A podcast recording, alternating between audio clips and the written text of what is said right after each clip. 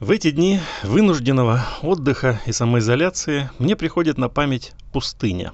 Это такой период, который бывает в жизни каждого человека. И, возможно, не раз. Это время изоляции, осмысления, принятия ответственных решений. Такая пустыня была и у апостола Павла. Предлагаю прочитать отрывок из Деяния 9 глава. Савл же, еще дыша угрозами и убийством на учеников Господа, пришел к первосвященнику и выпросил у него письма в Дамаск к синагогам, чтобы кого найдет последующих всему учению, и мужчин, и женщин, связав, приводить в Иерусалим.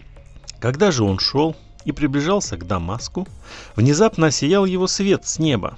Он упал на землю и услышал голос, говорящий ему «Савл, Савл, что ты гонишь меня?» Он сказал «Кто ты, Господи?» Господь же сказал «Я Иисус, которого ты гонишь. Трудно тебе идти против рожна». Он в трепете и ужасе сказал «Господи, что повелишь мне делать?» И Господь сказал ему «Встань и иди в город, и сказано будет тебе, что тебе надобно делать». Люди же, шедшие с ним, стояли в оцепенении, слыша голос, а никого не видя. Савол встал с земли и с открытыми глазами никого не видел – и повели его за руки и привели в Дамаск. И три дня он не видел, и не ел, и не пил. Пустыня – это время переосмыслить свою жизнь. Савл переосмысливал все, что он знал. Он понимал Бога, но понимал его неправильно. В ближайшее воскресенье я буду говорить э, проповедь об этом в контексте прощения врагов – мы часто думаем, что знаем Бога, правильно понимаем тексты Священного Писания, но глубоко заблуждаемся. А я уверен, что Павел, находясь в своей вот этой небольшой, непродолжительной пустыне, сокрушался о своих ошибках. Ведь э, его действия привели к смерти святых людей, и он стал частью этих святых людей, и, конечно же, ему было горько и обидно – в нашей жизни во время самоизоляции и тишины и печали мы тоже можем сокрушаться, анализируя, а, переосмысливая все, что мы сделали, все, что сказали, чего достигли. И будет правильно, если мы будем сокрушаться о том, что мы совершили вопреки Божьей воле, вопреки Божьего желания в отношении нас.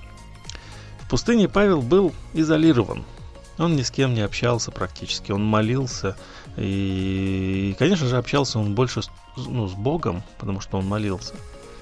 В нашей жизни, если наступает период пустыни, а она наступила сейчас, похоже, для каждого из нас, мы тоже находимся в изоляции, и хорошо, если мы будем переосмысливать свою жизнь, если мы будем сокрушаться о своих ошибках.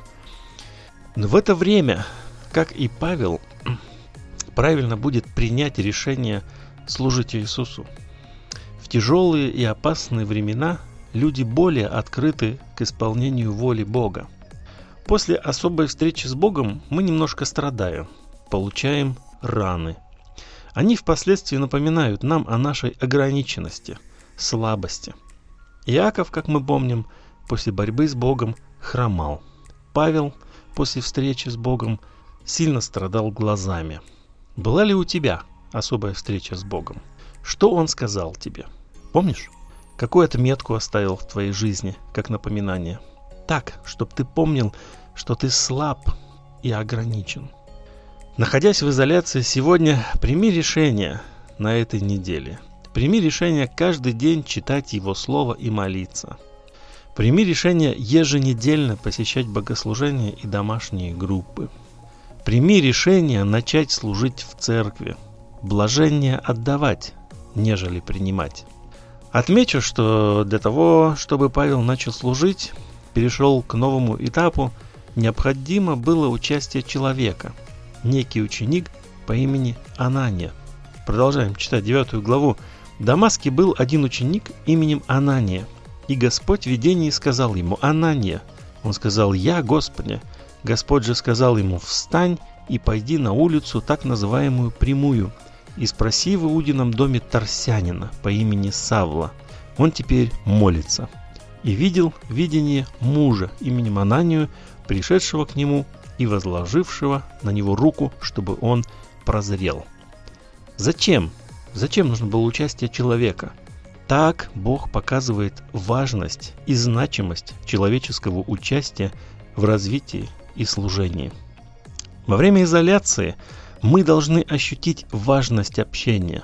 К счастью, сейчас у нас есть возможность общаться и на расстоянии.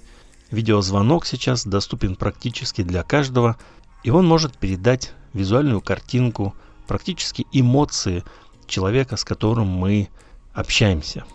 И вот я хочу попросить тебя, сделай сегодня следующее. Прочитай девятую главу из Деяний. Попытайся проанализировать свою жизнь и понять, к чему конкретному тебя призывает Господь на протяжении последних нескольких недель или месяцев. Подумай, чем бы ты мог служить Его Царству, развивая Его Церковь. Напиши или позвони трем своим верующим друзьям – предложи им помолиться за них. Напиши или позвони трем своим неверующим друзьям и также предложи им помолиться за них. Обязательно найди время сегодня пообщаться со своими родителями.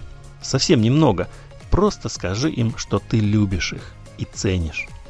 То, что сейчас со всеми нами происходит, должно принести нам пользу. Давай именно так к этому и будем относиться – как к возможности принести Богу плод. Пойми, что Бог ожидает от тебя сегодня, и сделай это.